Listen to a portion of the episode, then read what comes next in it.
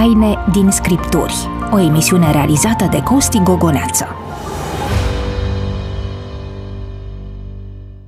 George Washington, primul președinte al Statelor Unite ale Americii, a spus printre altele Nu poți conduce întreaga lume fără Dumnezeu și fără Biblie.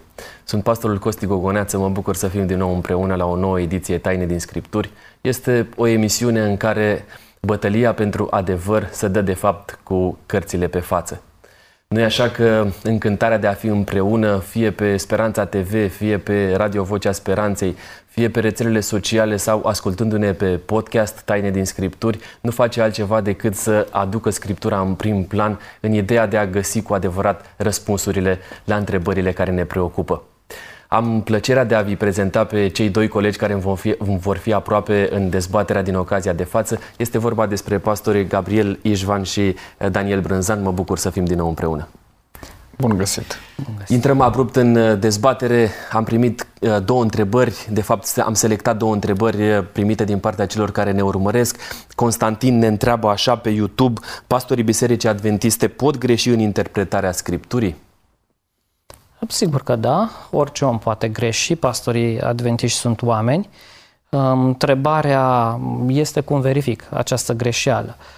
Și bucuria mea ar fi ca dacă, de exemplu, despre o interpretare pe care o expun, cineva să o considere greșită, aș dori ca să-mi spună și unde este greșită și mai mult decât atât, să aplice același sistem și să aibă aceleași exigențe atât la explicația pe care o am eu, cât și la alte explicație. Și atunci ar fi un cercetător cinstit sau onest uh, să aplice același sistem de argumentare în ceea ce uh, privește, să-i spunem, o opinie pe care o are favorabilă, cât și la cea pe care o consideră greșită în uh, ceea ce mă privește sau poate pe alți pastori adventiști.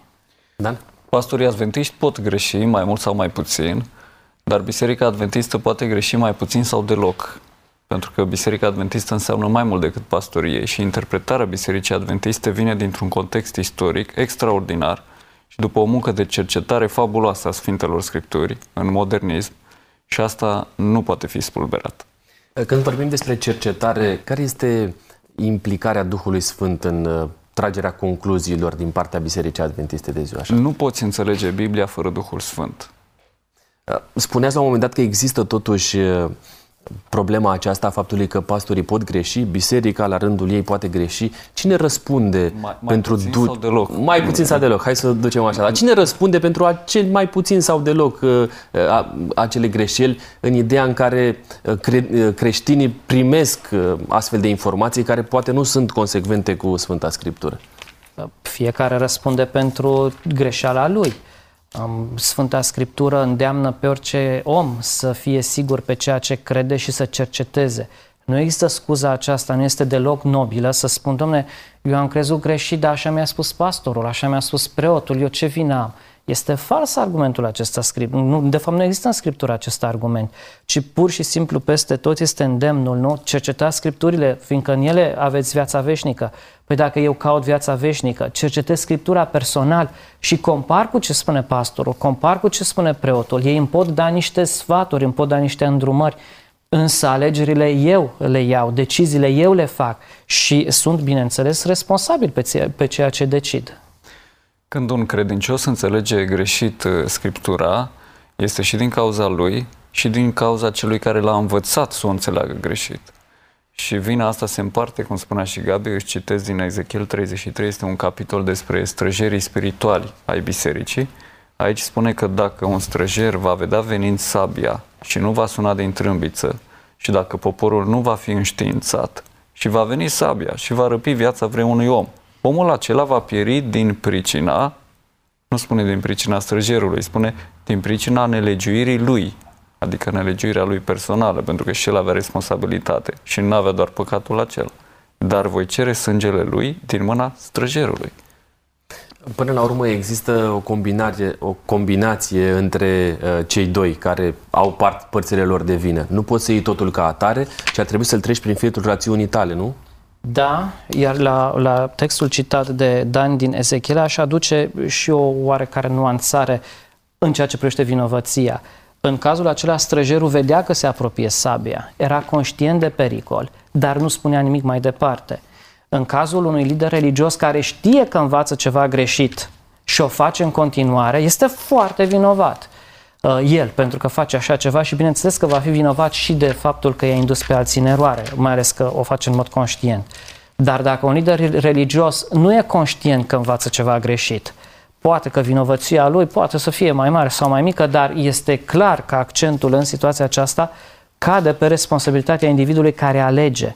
Alege să se încreadă într-o teorie pe care o audă de la un lider religios, chiar dacă nu este dovedită suficient de puternic în Biblie, alege să-și închidă urechile față de alte argumentări Uh, sau să nu folosească aceleași, aceleași criterii de evaluare sau aceleași exigențe ca nu cumva să-și strice uh, ideile pe care le are până atunci, aici este vorba de sinceritate și de onestitate pe care, da, nu poate judeca nimeni altcineva decât Dumnezeu, care cunoaște gândurile noastre, inima uh, și de asemenea posibilitățile, cum, posibilitățile, cum ar fi fost dacă.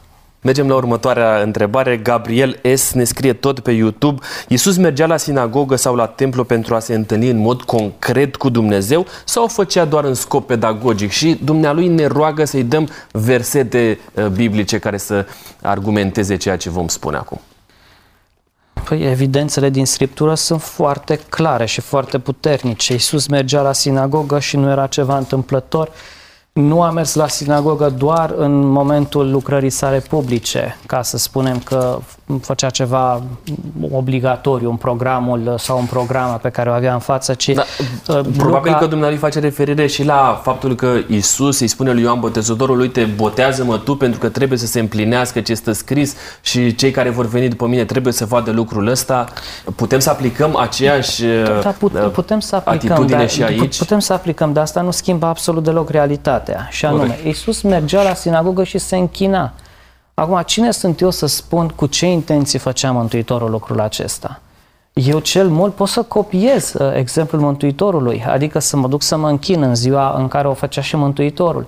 Uh, este, este, se ascunde mai mult în, în spatele la întrebarea aceasta decât pot eu să pricep și să răspund. Dar ce știu că, de exemplu, Mântuitorul fariseilor în Matei 23 Uh, când îi ceartă, îi ceartă pentru păcatele lor, dar poporul lui îi spune foarte clar, ceea ce ei vă învață să faceți, faceți, că ei nu fac, asta e altă discuție, dar ei vă învață bine. Faceți ceea ce vă spun să faceți. Și aici intra păzirea uh, poruncilor lui Dumnezeu pe care cine le-a dat? Le-au dat farisei sau le-a dat Dumnezeu? Dumnezeu? Nu? Le-a dat Dumnezeu păzirea poruncilor lui Dumnezeu, inclusiv uh, venirea la sinagogă și închinarea în sabat. Nu? Adică, dacă așa a spus Hristos, prefer să-l cred pe el. Da? Uh, Luca 22 spune că Iisus le reproșează fariseilor la judecată în toate zilele eram cu voi în templu și n-ați pus mâna pe mine. Asta arată că Domnul Iisus îi plăcea să fie în templu în toate zilele, nu doar în zilele de sărbătoare. Deci asta înseamnă că era un loc special pentru el. În Marcu 11 cu 11 ni se spune că Iisus a intrat în Ierusalim și s-a dus în templu după ce s-a uitat la la toate lucrurile de jur împrejur, fiindcă era pe înserate, a plecat la Betania. Ideea asta că Isus studia lucrurile, se uita la ce este acolo, nu doar la oameni, nu doar stătea cu oameni. Asta arată că Domnul era drag să stea acolo. Și prima revelație majoră pe care Domnul Isus a avut-o cu privire la viața lui a fost când era la vârsta de 12 ani și a intrat în templu. Acolo putem intui printre rânduri că este vorba de o rugăciune, de o închinare. Și uh, sunt și alte exemple când Domnul Isus uh, îi dă afară din templu pe cei care transformaseră templul într-o peșteră de târhari, spune, lăsați să fie o casă de rugăciune. Dacă Domnul vrea ca templu să fie o casă de rugăciune pentru oricine, înseamnă că și El avea această experiență pe care o, o dorește uh, replicată în viața fiecăruia. Mulțumesc pentru răspunsurile la întrebări și fac asta în numele acelora care ne scriu de fiecare dată.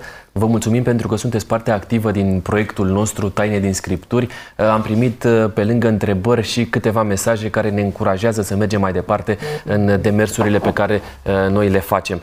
De exemplu, domnul Teo Petreacă ne scrie pe Facebook Apreciem emisiunea Taine din Scripturi, o urmărim cu mare interes, Domnul să vă binecuvânteze. De asemenea, doamna Bița Dumitru ne scrie pe WhatsApp la 0751 400 300, numărul um, la care, pe care dumneavoastră îl puteți folosi de fiecare dată pentru a ne scrie și vă încurajăm să faceți lucrul acesta. Mă bucur foarte mult, ne spunea doamna Dumitru, de această emisiune. Mă rog ca Dumnezeu să vă dea multă înțelepciune. Apreciem fiecare rugăciune care se înalță pentru noi cei care suntem aici uh, și slujim în cadrul televiziunii Speranța TV.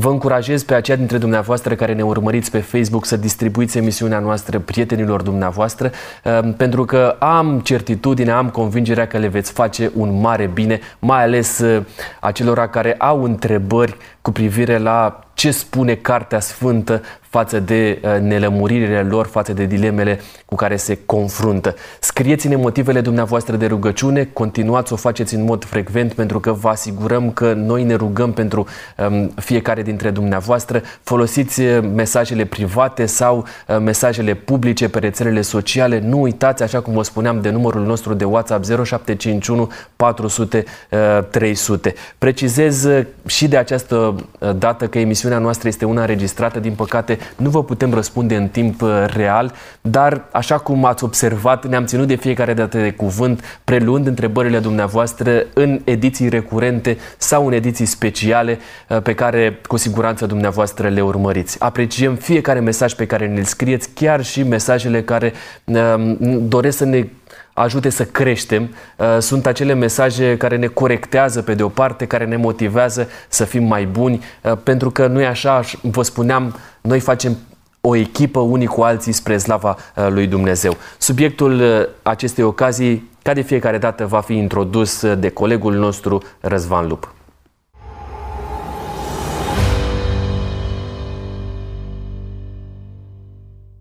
Legile Bibliei acoperă toate aspectele vieții. Sănătate, regim alimentar, sexualitate, muncă, mediu înconjurător, societate, guvernare, cult, doar unele legi dintre acestea au aplicabilitate universală. Legile civile, cele de guvernare și legile ceremoniale, cele despre sărbători, ritualuri și jertfe, nu sunt universale. Deși apar în Biblie, reglementările respective au fost date exclusiv evreilor. Despre unele articole se menționează clar că sunt imperfecte și, prin urmare, abrogate după o vreme. În schimb, legile universale sunt legile naturale – Aici găsim toate prescripțiile pentru sănătate, sexualitate, dietă și, de asemenea, legea celor 10 porunci. Ele sunt valabile pentru toate timpurile și în toate locurile. Nu este surprinzător faptul că unele articole sunt încorporate în legile internaționale. De exemplu, cele 10 porunci sunt un set de legi universal valabile. De ce? Pentru că ele existau în formă orală cu mult timp înainte de formarea poporului evreu, Găsim toate aceste articole de lege în Cartea Genezei.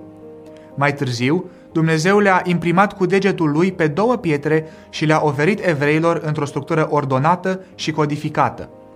Se înțelege că cele 10 porunci sunt importante și din faptul că au fost date într-o formă negativă, pentru claritate și exactitate.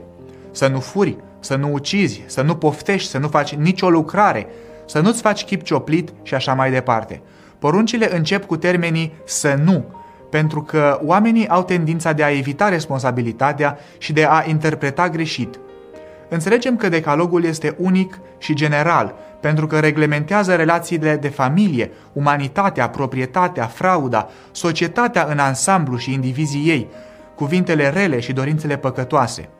El oferă și un cadru general pentru cultul adresat Dumnezeului Bibliei. Decalogul e singura lege păstrată în centrul sanctuarului israelit, în Chivot. În limba română, decalogul are circa 300 de cuvinte. Hristos a făcut un rezumat al acestuia în doar 40.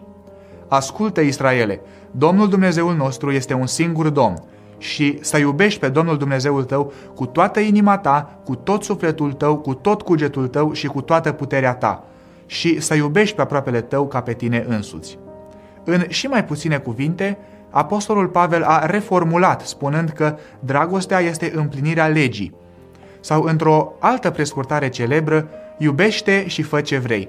Dar nu uita că întotdeauna dragostea e măsurabilă.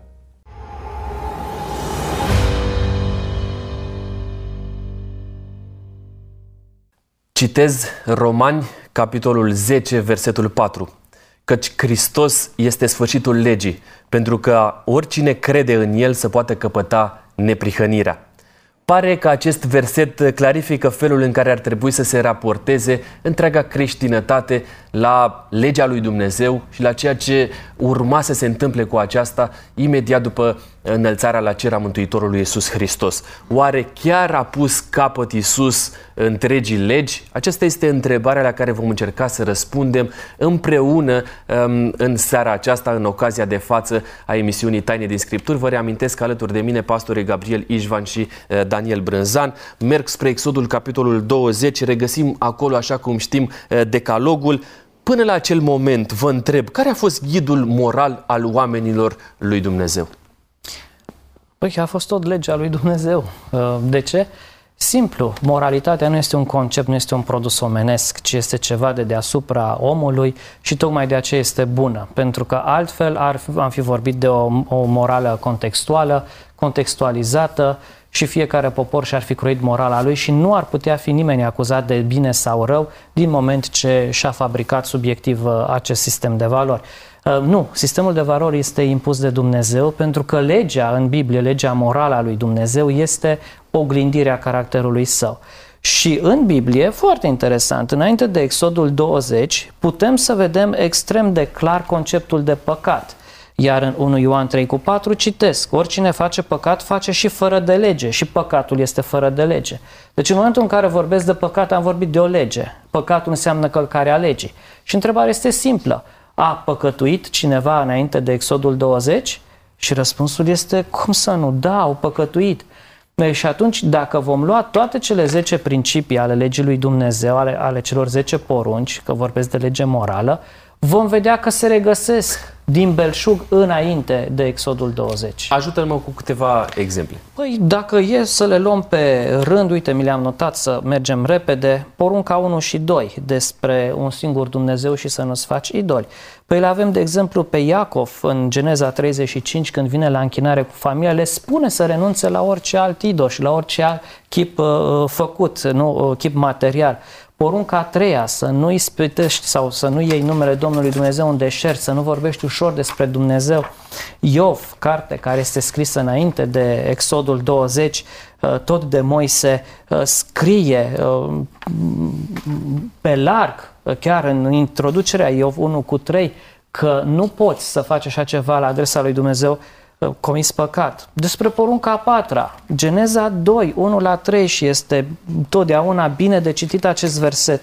Pentru că nu se vorbește doar de încă o zi în săptămâna creației, ci se vorbește de o zi pe care Dumnezeu a făcut-o special a binecuvântat-o și a sfințit-o. Nu este un lucru întâmplător sau un lucru așa marginal. Aici și este o discuție. Cumva nu ține de oameni, de creat, Nu de ține cei de, care, de care oameni, Dumnezeu ține a de creat. Dumnezeu și există o discuție dacă este o poruncă aici a lui Dumnezeu sau nu dată oamenilor. Uh, Că uite, vezi uh, că oamenii n-au primit porunca să țină ziua pe care Dumnezeu a binecuvântat-o și a sfințit-o.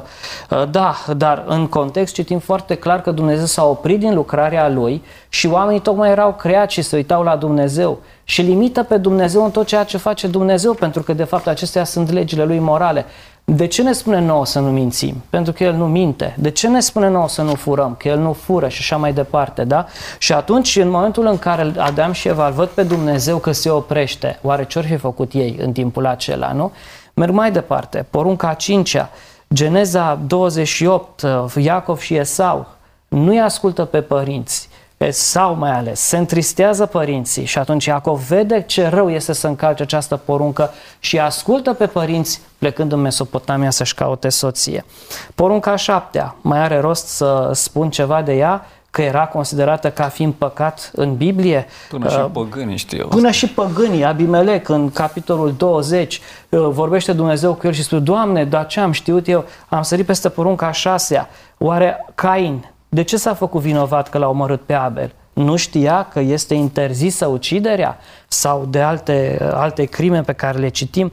Porunca a opta, Laban îl tot jefuiește pe Iacov în înțelegerilor lui Și Iacov se temea să nu fie acuzat de furt. Deci știau ce înseamnă această poruncă, nici măcar oamenii religioși, vorba ta. Adică și păgânii uh, știau acest concept.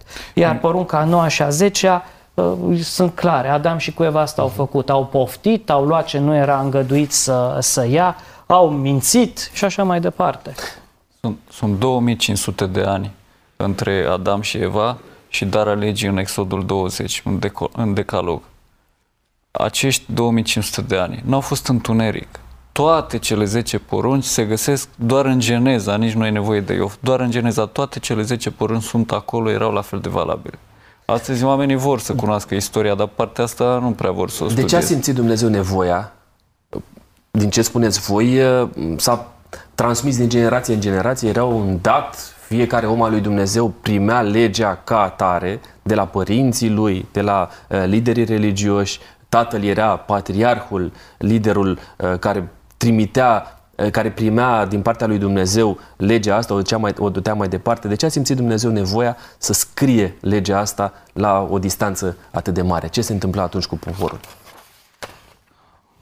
nu numai ca Avem vreo explicație la capitolul ăsta? Nu putea să o lase să... mai departe, să fie undeva așa cum fusese până atunci? Deci orice rămâne scris, rămâne pentru toate generațiile, iar modul în care au fost scrise cele 10 porunci este absolut într-un un mod supranatural și extraordinar, o minune. Dumnezeu a scris El însuși cu uh, aceste legi uh, folosind antropomorfismul cu mâna Lui, da? Uh, de-a lungul timpului, pe lângă esența acestor legi morale, în fiecare popor, în fiecare familie, se mai pot atașa și alte porunci care ar avea aceeași uh, cerință de universalism și de putere morală. Și Dumnezeu a spus, asta este esența. Restul, altele mai pot fi contextualizate, cultural, uh, uh, geografic și așa mai departe, dar aceasta este esența. Când spun lucrul acesta, Uh, pregătesc cumva discuția și pentru o imagine mai largă. În Vechiul Testament găsim mai multe coduri de legi. Găsim legi morale, găsim legi ceremoniale, găsim legi sanitare, găsim legi civile. Uneori aceste legi se întretaie. O poruncă poate să aibă dimensiuni morale, sanitare, ceremoniale, poate uneori chiar și civile. Și atunci când facem analiza Noul Testament, ce rămâne, ce nu rămâne, Uh, trebuie să fim atenți la lucrul acesta. Și Iar cum Dumnezeu facem asta diferența făcut. asta, că e foarte importantă? Și mai sunt unele legi universale. Care se aplică în orice context. Care nu sunt doar pentru evrei. Categoric. Și atunci, vorbim de, ați făcut referire la legea asta morală.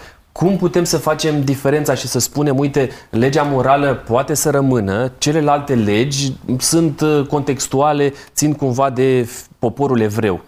Păi haideți să, să o luăm prin uh, comparație și prin eliminare. Ce înseamnă o lege civilă? Păi poporul Israel era o teocrație, da? Și se conducea după legile civile uh, de zi cu zi, viața locuitor de zi cu zi, erau cuprinse tot în legea lui Dumnezeu, în primele cinci cărți ale lui Moise. Uh, acum, noi trăim în alte spații, nu mai avem o teocrație creștinul, când are un diferent cu vecinul lui, cu aproapele lui, ce să facă? Aplică legea din Vechiul Testament sau da. se duce la autoritățile locale? O aplică pe cea din Noul Testament care spune dați cezarului ce este al cezarului. Bun. Da, da, dar a, și asta, porunca asta vorbește de cezar. Deci vorbește că în domeniul civil aplici legile în aplicare din timpul acela istoric. Adică, cu alte cuvinte, ne uităm dacă o lege are, uh, care este scopul? Este civil, adică e clar, uh, reglează relațiile dintre oameni într-o anumită zonă, dintr-un anumit timp. Este o lege cu caracter ceremonial, adică se ocupă de domeniul religios și în domeniul acesta religios, în Vechiul Testament, erau niște, să-i spun așa, niște anunțuri uh, făcute pentru viitor în ceea ce privește lucrarea lui Hristos. Erau pline de simboluri pentru realitate. A venit realitatea, au încetat simbolurile. În schimb, în legea morală și în cea sanitară, ne uităm să vedem care sunt ancorele în timp. Legea morală o găsim în Eden, în formă pozitivă, o găsim după intrarea păcatului în lume, de multe ori în formă negativă, adică ca interdicții să nu faci, O găsim, cu alte cuvinte, înainte de cele 10 porunci și o găsim după crucea Mântuitorului și o să o găsim iarăși în viitor pe Vorbim noul despre pământ. universalitatea asta a legilor. Um, Te rog să ne spui uh, care este diferența între legile ceremoniale și toate celelalte uh, civile și așa mai departe și legea morală, inclusiv uh, legea sanitară, pentru că noi ca adventiști de ziua șaptea păstrăm pe lângă legea asta um, morală, păstrăm și legea sanitară regăsită în Leviticul 11. Cum le împăcăm pe acestea? De ce spunem cu argumente biblice mi-ar plăcea să, uh, să discutăm? Cum, put- de, de ce uh, păstrăm noi legile astea și ele nu s-au desființat odată cu uh, legile uh, ceremoniale? Hai să o luăm pe firul cronologic, pentru ca să fie foarte ușor de înțeles. Dumnezeu a făcut un contract cu evreii. Prin acest contract, evreii deveneau poporul lui. E, după ce i-a scos din țara Egiptului uh, și ducându-i înspre Canaan, i-a oprit la pustia Sinai și acolo le-a dat decalogul. Decalogul acesta a fost dat cu glas tare pe munte, din mijlocul focului, din nord, din negură, deasă. Le-a spus la toată adunarea poporului și spune Deuteronomul 5 cu 22, fără să adauge ceva. Deci Dumnezeu a făcut o sinteză a ceea ce era cel mai important, a istoriei omenirii, a principiilor respectate de înaintașii poporului evreu și le-a pus în cele 10 porunci. După ce a dat acest decalog, Dumnezeu a zis lui Moise să vină cu două table pentru ca două lespezi de piatră ca să le scrie. După aceea a zis, lespezile astea le pui într-un chivot, chivotul îl pui într-un sanctuar și a dat toate celelalte legi ceremoniale. Deci este o diferență clară între cele 10 porunci care sunt universale și toate celelalte ceremonii care au fost date după aceea. De fapt, miezul întregului sistem iudaic era în lespezile de piatră care erau scrise de două ori. Unii spun că cele 10 porunci au fost în dublure de prima dată și pe o parte și pe cealaltă a lespezilor de piatră și totul se strângea în jurul acestor legi. Asta erau fundamentale. La fel, legat de legile sanitare, putem înțelege din Biblie că ele făceau o distinție cu privire la cărnuri. Și până la urmă asta nu e o mare problemă astăzi, pentru că astăzi, după tot ceea ce spune lumea asta a științei, vegetarianismul este mai bun decât consumul de carne, nu? Și este de preferat. Și atunci pentru noi e o problemă care poate să fie chiar artificială pentru un creștin idealist care vrea să tească după standardul lui Dumnezeu, cel care era la început în Eden.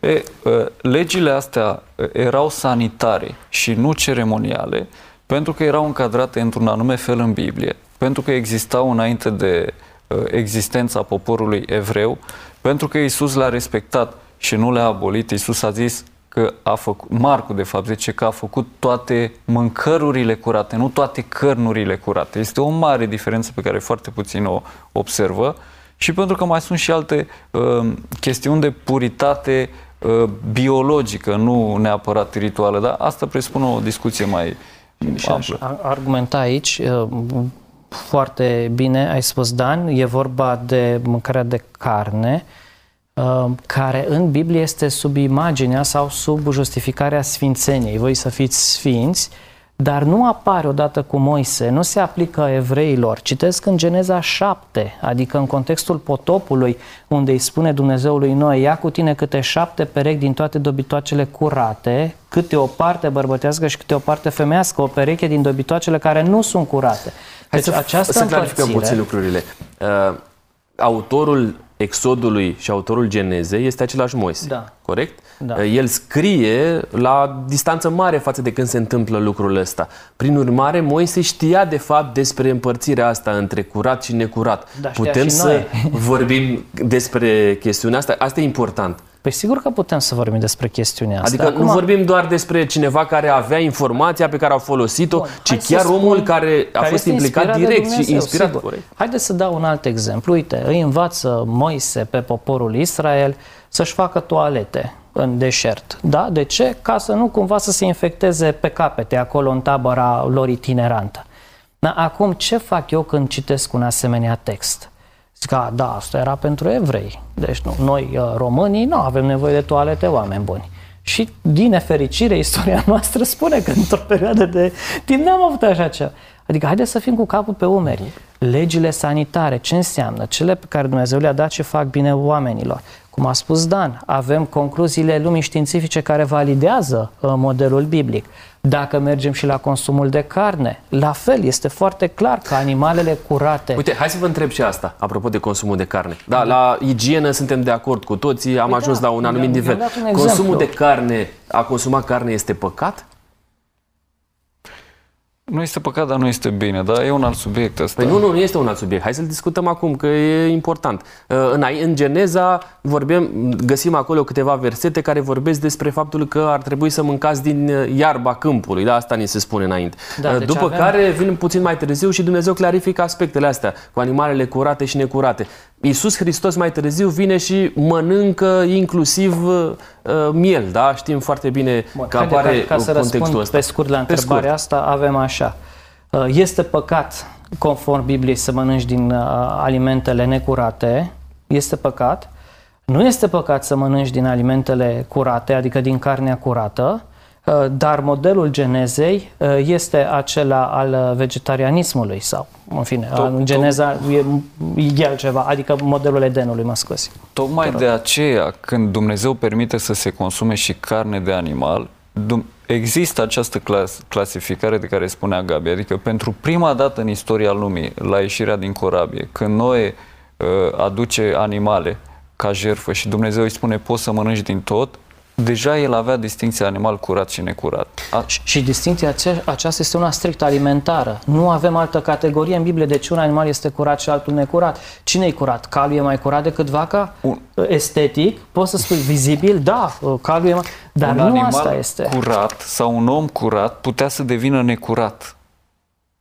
Repet, un animal curat sau un om curat putea să devină necurat. Sau, ca să Dar- fim mai tehnici, spurcat. Spurcat, corect. Mulțumesc, Gabi. Dar un animal necurat, și este lista în Nu putea să Leviticul devină 11, curat. Nu putea să devină niciodată și nici nu îl necurățea pe cel care se atingea de el. Concret, Asta arată o este distinție păcat astăzi să mâncăm carne? de porc, da, pentru că în Geneza nu se spune niciodată că patriarhii au mâncat porc. Acolo se vorbește despre ied și despre vițel. Atât. Da, Costi, ca să, și sunt de acord cu răspunsul lui Dan, fără să ezit, dar ca să merg puțin pe ce am început să merg. Uh, Când citesc în Vechiul Testament niște chestiuni valabile de bun simț eterne, ce rost are să aduc niște semne de întrebare decât dacă am un alt plan secundar pe care nu sunt destul de onest să-l spun. De exemplu, uite, citesc, să iubești pe aproapele tău ca pe tine însuți, eu sunt Domnul. ce e asta? Cineva o să sară să spună, a, păi este cea de-a doua poruncă, cea mai mare, care le-am înlocuit pe cele 10, lei lei și așa povești. Nu, am citit din Leviticul 19 cu 18. Sau dacă citesc un alt verset, uite și sunt tot în, în Vechiul Testament, și să citesc așa, uh, să iubești pe Domnul Dumnezeul tău cu toată inima ta, cu tot sufletul tău și cu toată puterea ta. ce e asta?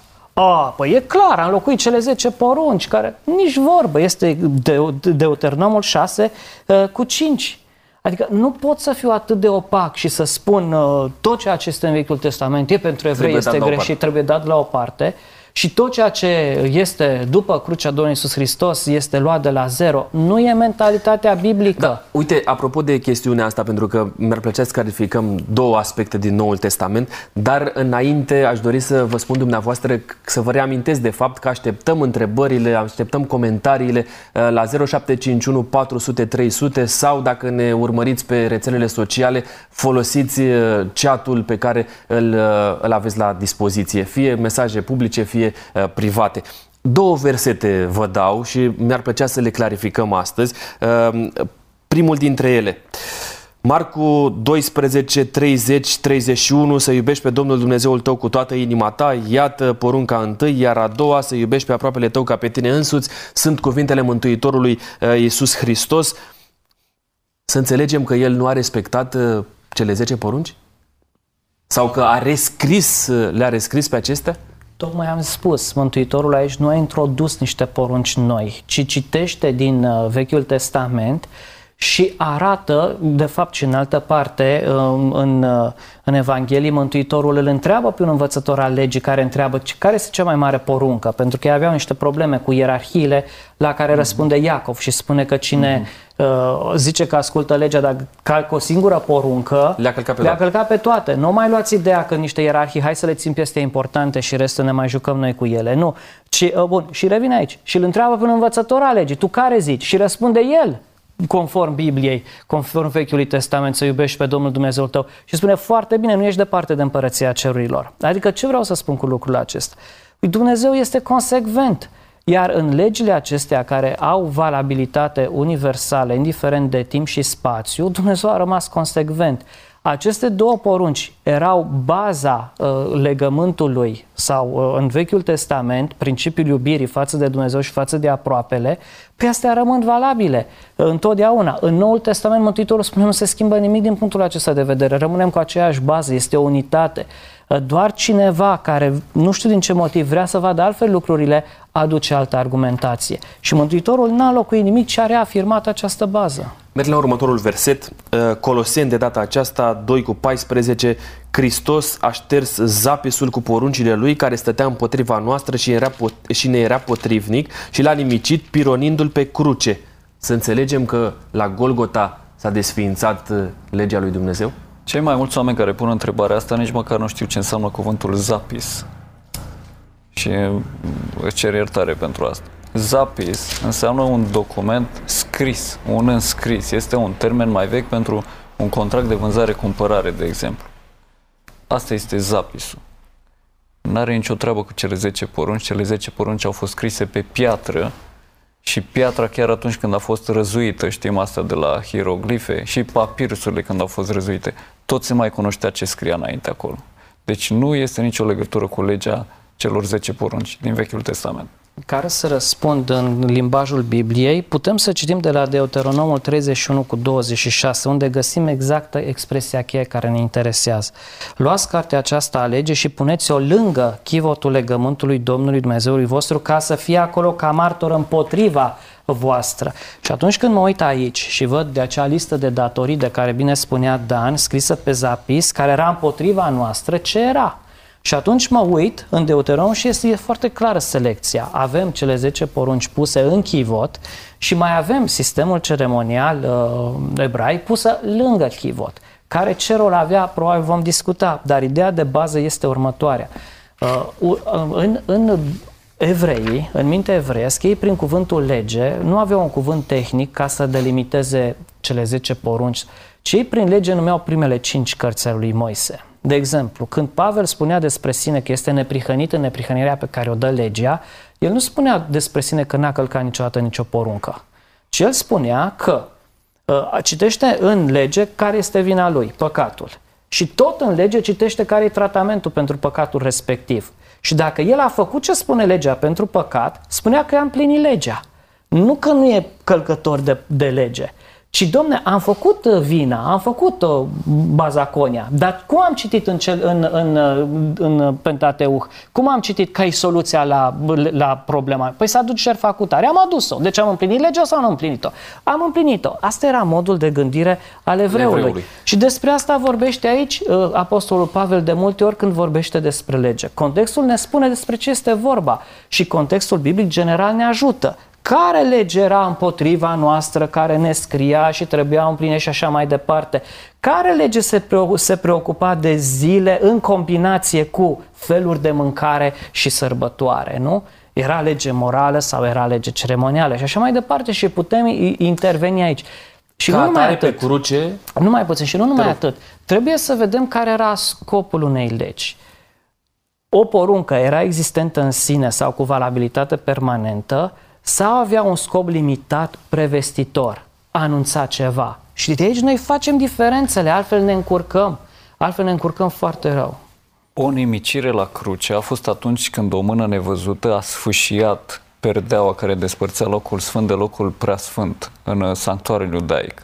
Exact, s-a întâmplat asta exact când Domnul Isus a murit. Cu alte cuvinte, Dumnezeu spune la cruce, gata, lăsați lucrurile astea și treceți dincolo de perdea spre ceea ce este mai important. Duceți-vă direct la esențial. Până acum ați fost blocați de perderele astea, acum treceți dincolo. Deci toate astea au fost sfârșiate ca să ne ducă unde? Exact unde era chivotul, unde era decalogul, unde erau cele 10 porunci. Voi ne-ați argumentat în seara asta că întreaga lege morală este cea care ar trebui păzită inclusiv de către noi astăzi. Am mers pe stradă și am întrebat uh, și pe concetățenii noștri să vedem care este opinia cu privire la uh, dilema noastră. Așadar, colega noastră, Paula Florea, a mers în București și a luat câteva interviuri um, celor care uh, au fost dispuși să răspundă întrebării pe care uh, i-a adresat-o. Credeți că legea celor 10 porunci din Biblie mai este valabilă și astăzi? Vă invit să urmărim materialul următor.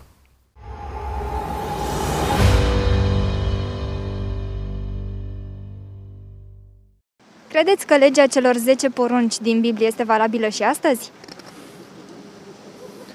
Nu cred că mai e valabilă de mult.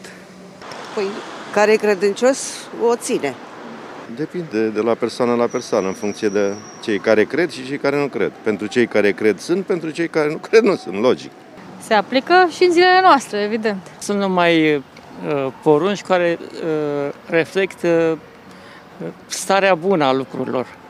Și deci merită ca aceste porunci să fie în continuare. Ele sunt valabile că sunt date pentru uh, eternitate.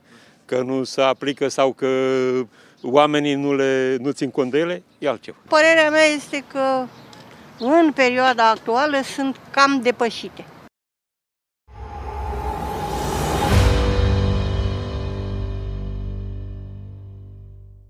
Am revenit uh, în platoul Taine din Scripturi, suntem pe final de emisiune. Um, stimați colegi, uh, pastorii Gabriel Ișvan și Daniel Brânzan, unul dintre domni spunea că valabilitatea decalogului pentru zilele noastre depinde de credința fiecăruia. Uh, o altă doamnă, la final, considera că cele 10 porunci sunt depășite. Dacă o mai păzim uh, decalogul, dacă mai păzim decalogul sau nu, ține cumva de fiecare în parte uh, sau, din potrivă, uh, este ceva care se aplică la nivel, nivel universal și nu este deloc cuprins de subiectivism. Păi putem să avem opinii de genul acesta, dar când e vorba așa la nivel teoretic, dacă e vorba despre mine, uh, cred că și doamna și-ar fi schimbat opinia să nu minți, să nu furi, să nu, adică când ți se întâmplă ție, mai ales să nu ucizi, ă, imediat ar fi recunoscut faptul că e bine să fie valabile aceste porunci. Iese din discuție lucrul acesta, repet, cum a spus Dan mai devreme, sunt universale și păgânii le respectă. Este în noi înșine această lege a dreptății care e universală. Singura problemă este la prima lespede a legii, la poruncile uh-huh. lui Dumnezeu, pentru că aici lucrurile sunt mai interpretabile, pentru că țin de oamenii religiei și oamenii religiei nu sunt întotdeauna onești, din nefericire. Adică sunt chestiuni discutabile, nu sunt discutabile, sunt interpretabile de unii, la porunca a doua și la porunca a patra. La porunca a întâia, la porunca a treia, nu. Deci la asta două porunci ar fi ceva probleme dacă vrei să fii cârcotaș. Dar în ce privește viața practică, suntem toți de acord că nu e bine să înșel, nu e bine să fur, nu e bine să minți. Acum am ridicat mingea la fileu. De fapt, haide să tăiem uh, subiectul ăsta la rădăcina lui. Discuția dacă legea celor 10 porunci mai e valabilă sau nu, nu se referă la cele 10 porunci în mediul mai ales protestant Așa, evanghelic. Și se referă, se referă la, la porunca a patra. Da, noi o să și discutăm despre asta în ediția înțeles, următoare. Da, da? voie să Te spun rog. doar atâta lucru. Se referă doar la porunca a patra. Și la porunca a patra, dacă este ea ceremonială sau nu. Asta e discuția. Și atunci se creează un fel de așa furtună în mintea omului uh, și renunță să mai uh, aibă o opinie pe subiect. Ceva de genul. Uh, pastore, trebuie să, sau lidere religios, în fine, prietene, trebuie să păzesc sabatul poruncea a patra? Nu. De ce? Legea s-a desfințat. Am, am ceva, un text care să spună că s-a desfințat sabatul? Nu. Da, s-a desfințat legea, deci nu mai trebuie. Păi înseamnă că pot să mint. Nu, n-ai voie să minți. De ce? Pentru că porunca zice să nu minți. Deci nu s-a desfințat. Nu s-a de- deci trebuie să o păzesc, da. Și atunci trebuie să păzești și sabatul? Nu. De ce? Pentru că legea s-a desfințat. A, și deci înseamnă că așa. pot să, să mă închin la icoane. Nu, de ce? Păi pe porunca spune clar, să nu te închin, să nu-ți faci chipuri cioplite. Deci înseamnă că nu s-a desfințat. Nu, deci trebuie să o păzești. Da, trebuie să o păzești. Înseamnă că trebuie să păzești și sabatul. A, nu, de ce? Pentru că legea s-a desfințat. Și omul obosește să mai gândească, spune, nu mă mai interesează subiectul, spune tu ce să cred.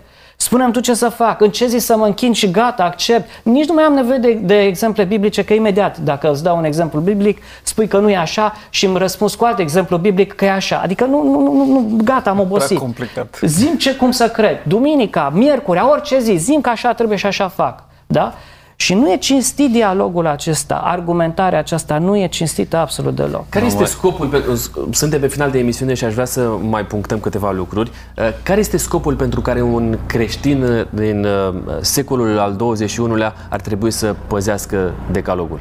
Ca să fie fericit, ca să fie sănătos, ca să fie bogat, ca să-i meargă bine, ca să le meargă bine copiilor lui, e bine să fii cu minte ca să, ca să le fie bine și copiilor tăi. Uh, nu vorbim despre mântuire, este interesant, am să revin, uh, pentru că este un moment potrivit să vă amintesc dumneavoastră că ori de câte ori ne scrieți, noi primim mesajele um, dumneavoastră cu cea mai mare bucurie, ba chiar punem genunchiul jos atunci când vine vorba despre cereri de rugăciune și o astfel de cerere vă aduc înainte pentru a mijloci și dumneavoastră pentru Alexandru, care ne-a scris pe WhatsApp la 0751 400 300 următoarea uh, cerere de a mijloci înaintea lui Dumnezeu. Rugați rugați-vă um, ca cerul să aibă milă de mine. Am 40 de ani și am fost diagnosticat cu cancer de colon. Ne-am rugat pentru, pentru tine, Alexandru. Sper ca Dumnezeu să, să-ți ofere sănătate și vă chem și pe dumneavoastră să mijlociți pentru prietenul nostru, Alexandru. Uh, Dumnezeu știe cel mai bine ce ar trebui să se întâmple în viața lui. Credința este cea care uh, trebuie să fie la purtător pentru fiecare. Revin la, la voi, stimați colegi, Efeseni 2 cu 8, două versete, uh, mi-aș dori să le mai clarificăm. Acum, pe final, și un exercițiu de sinceritate ca de fiecare dată.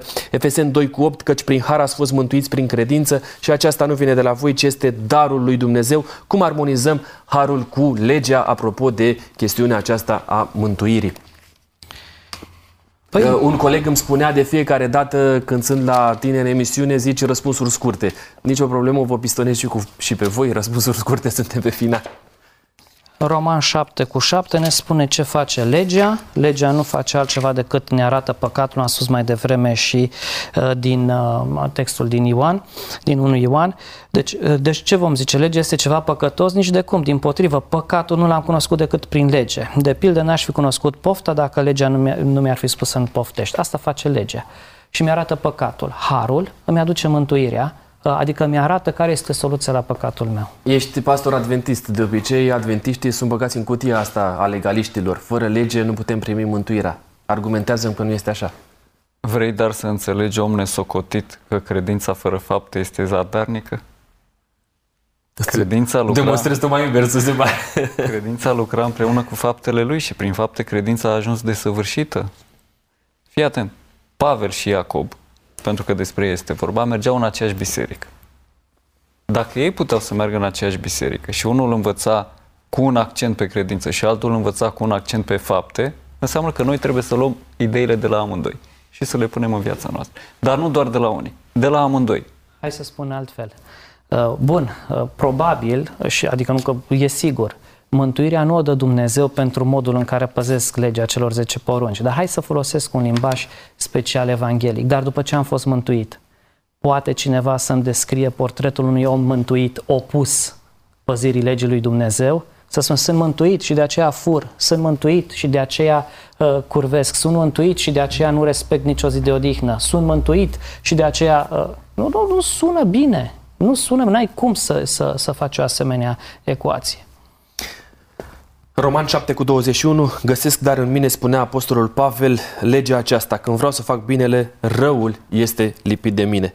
Dacă nici Apostolul Pavel nu a reușit să păzească întreag, întreaga legea lui Dumnezeu, atunci cum aș putea să o fac eu?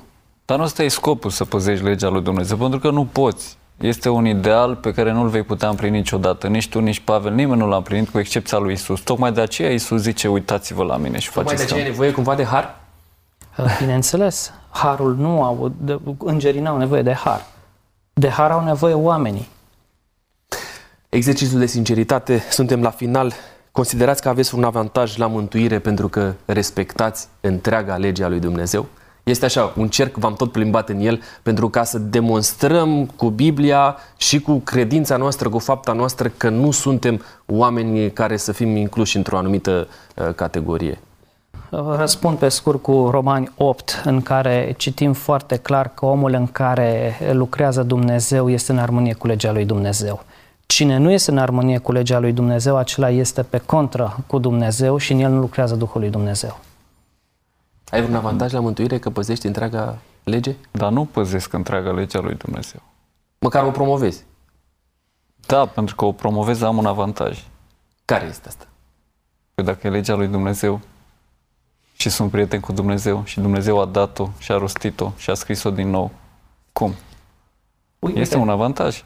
Uite, ca să completez în alte cuvinte ce spune uh, Dan, Dan, păi a păzi legea lui Dumnezeu pentru mine este o oglindă că sunt pe drumul cel bun. Fiindcă umblarea după lucrurile firii pământești este vrăjmășie împotriva lui Dumnezeu, că cea nu se supune legii lui Dumnezeu și nici nu poate să se supună. Deci legea aceasta lui Dumnezeu este oglinda nu care mă mântuiește, ci care mi arată pe ce drum sunt. Dacă imboldurile inimii mele sunt împotriva legii lui Dumnezeu, înseamnă că Duhul lui Dumnezeu nu lucrează în mine. Și atunci cum pot să aștept mântuirea? Cum pot să spun că sunt mântuit? În schimb, dacă Duhul lui Dumnezeu lucrează în mine, tind în direcția aceea, nu am pretenția că am împlinit totul, dar sunt pe drumul acela. Scopul nu este să stau tot timpul în oglindă și nici să sparg oglinda. Scopul este să fac o schimbare în viața mea. Legea este un îndrumător, un pedagog, mă ghidează unde trebuie să ajung, la Hristos. Vă mulțumesc mult pentru ocazia asta, pentru răspunsuri. Dumnezeu să vă, să vă binecuvânteze și să rămâneți la fel de consecvenți în păzirea legii și în promovarea ei, așa cum ați făcut-o și până acum, Doamne deși ajută. nu este deloc ușor. Vă mulțumesc și dumneavoastră pentru că ne-ați fost aproape, ne-ați urmărit pe rețelele sociale, ne-ați urmărit pe Speranța TV, ne-ați ascultat la Radio Vocea Speranței sau uh, pe podcast. Dumnezeu să vă dea un duh potrivit pentru a medita la tot ceea ce am discutat noi aici, dar mai mult decât orice, deschideți Scriptura și convingeți-vă uh, singuri. Voi rezuma întâlnirea noastră citând Apocalipsa 22 cu 12. Iată, eu vin curând, spunea Mântuitorul Iisus Hristos, și răsplata mea este cu mine ca să dau fiecăruia după fapta lui. Sunt pastorul Costi Gogoneață, v-am fost gazdă și de această dată în cadrul emisiunii Taine din Scripturi. Nu uitați niciodată, bătălia pentru Biblie a început în studioul nostru, dar ea continuă mai abitir în casele dumneavoastră. Harul Domnului Hristos să se reverse asupra fiecăruia dintre noi. Seară binecuvântată!